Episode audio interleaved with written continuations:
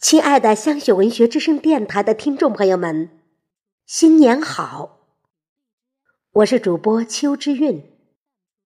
新年伊始，我们香雪文学之声电台的诞生地广州罗岗十里梅林正在含苞吐蕊，香气飘飘。下面为您送上中山大学教授、著名的专家王竹立老师的一篇新作。罗岗早雪，让我们跟随他的文字，一同走进十里梅林，踏雪寻梅，闻香识人。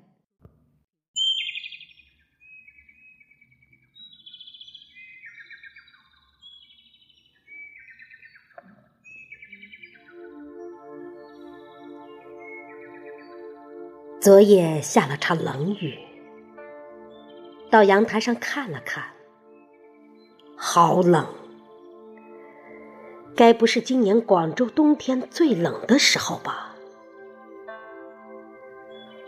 黄浦区文联的庄主席来电话，邀我去香雪公园参观罗岗香雪文化旅游节。老友力邀，却之不恭。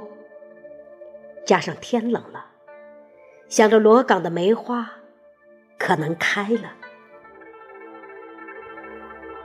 为了防人多堵车，一大早驱车四十多公里来到香雪公园，发现人没有往年的多。入园一看，原来梅花大部分没开，光溜溜的黑色枝条上只有稀稀疏疏、星星点点的几朵，也没闻到香气。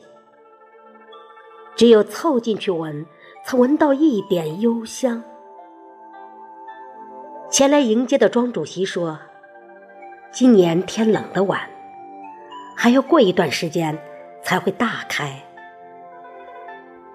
每年的香雪文化旅游节是黄浦区的盛事，今年已是第十一届了。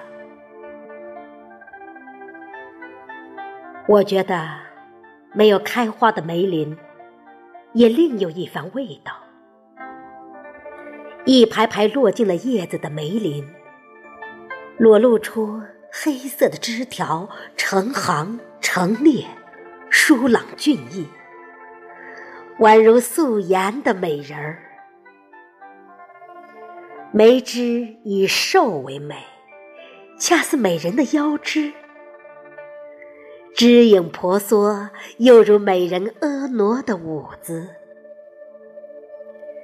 走在林间小道上，人的气质也仿佛高雅了起来。上了一座石桥，面前铺开一面镜子般的湖水，围着红黄绿夹杂的树丛，衬着远山的轮廓。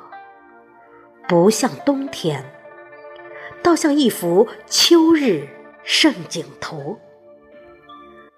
庄主席指着那边树林中一栋白色的建筑说：“那就是我们文联的活动基地。”言语中颇有几分得意。到了白屋子的门前，原来是一栋半圆形建筑。好，艾梅轩。好雅致的名字，里面陈列着黄浦区书画家的书法、绘画和摄影作品，均以梅花为题。主席热情地一一为我们介绍，如数家珍。室内布置也很高雅，艺术气息浓厚，是我喜欢的样子。透过竹卷帘，可以看到园中的梅树。靠窗的几株恰好花开了。室外的梅花与室内的梅画，一实一虚，相映成趣。一群人在室内的一角品茗谈天。他们是一会儿要在诗词音乐会上表演的艺术家们。演出开始时，庄主席邀我到屋外就坐。舞台就在艾梅轩门前的平台上，门前摆了几排凳子，临时布置成会场的模样。附近赏梅的游客也围了过来。我看了一下节目单，共有十个节目。无论是女生独唱、男生独唱、诗歌朗诵、八屋独奏，均与梅有关，都离不开赏梅、赞美、歌颂梅花的高洁品质，而且大都是黄埔艺术家们的原创作品。水平之高让我惊讶。毕竟这只是一个区级文联，居然有这么多藏龙卧虎，确实了不得。我被他们的朗诵、歌声打动了，有几次眼眶湿润。梅花是花中四君子之首，与兰、竹、菊并称。赏梅、爱梅在中国传统文化中有着十分重要的位置。梅花在严寒中盛开，不与百花争春，越冷越艳，越冷越香。外表柔弱，内心强大，一身傲骨。被古代文人士大夫视为楷模，托为知己，是中国人的精神寄托。然而，市场经济以来，梅花精神似乎离我们渐行渐远，成为一段逝去的佳话，死去的风流早已香消玉殒。没想到今天。又在罗岗香雪文化中日益复活起来，光大起来。黄浦区的文艺家们可谓功不可没。我爱梅花我爱梅花的傲雪凌霜，不落凡尘，但又觉得它过于孤单，坚持不易。无论是零落成泥碾作尘，只有香如故的倔强，还是俏也不争春，只把春来报，待到山花烂漫时，他在丛中笑的胸襟，皆非我辈可及。梅花与我。犹如女神般的存在，只敢仰望，只敢暗恋，却没有勇气靠近，因为觉得自己不配。梅花是我一生的单相思。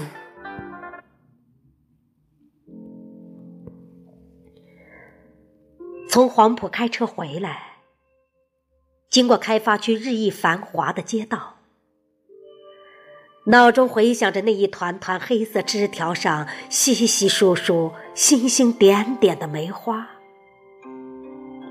忽然觉得，它们多像黄浦区的文艺创作，已经绽放出一批令人惊喜的花朵，用不了多久。就该繁繁茂茂布满枝头了。下了车，腋下夹着几本香雪文学期刊，走在年末寒冷的大街上，仿佛回到了自己的青年时代。那时的我，常像今天这样，从某个文人雅集。或某位前辈诗人的家中出来，迈着轻快的步子回家，心情不由得又激动起来。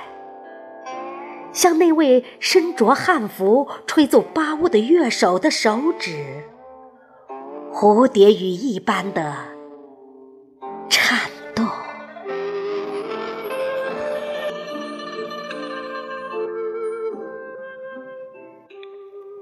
感谢您的聆听。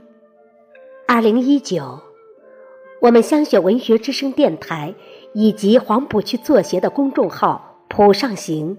继续与你相伴相随，祝您新年吉祥、幸福安康。我们下期再会。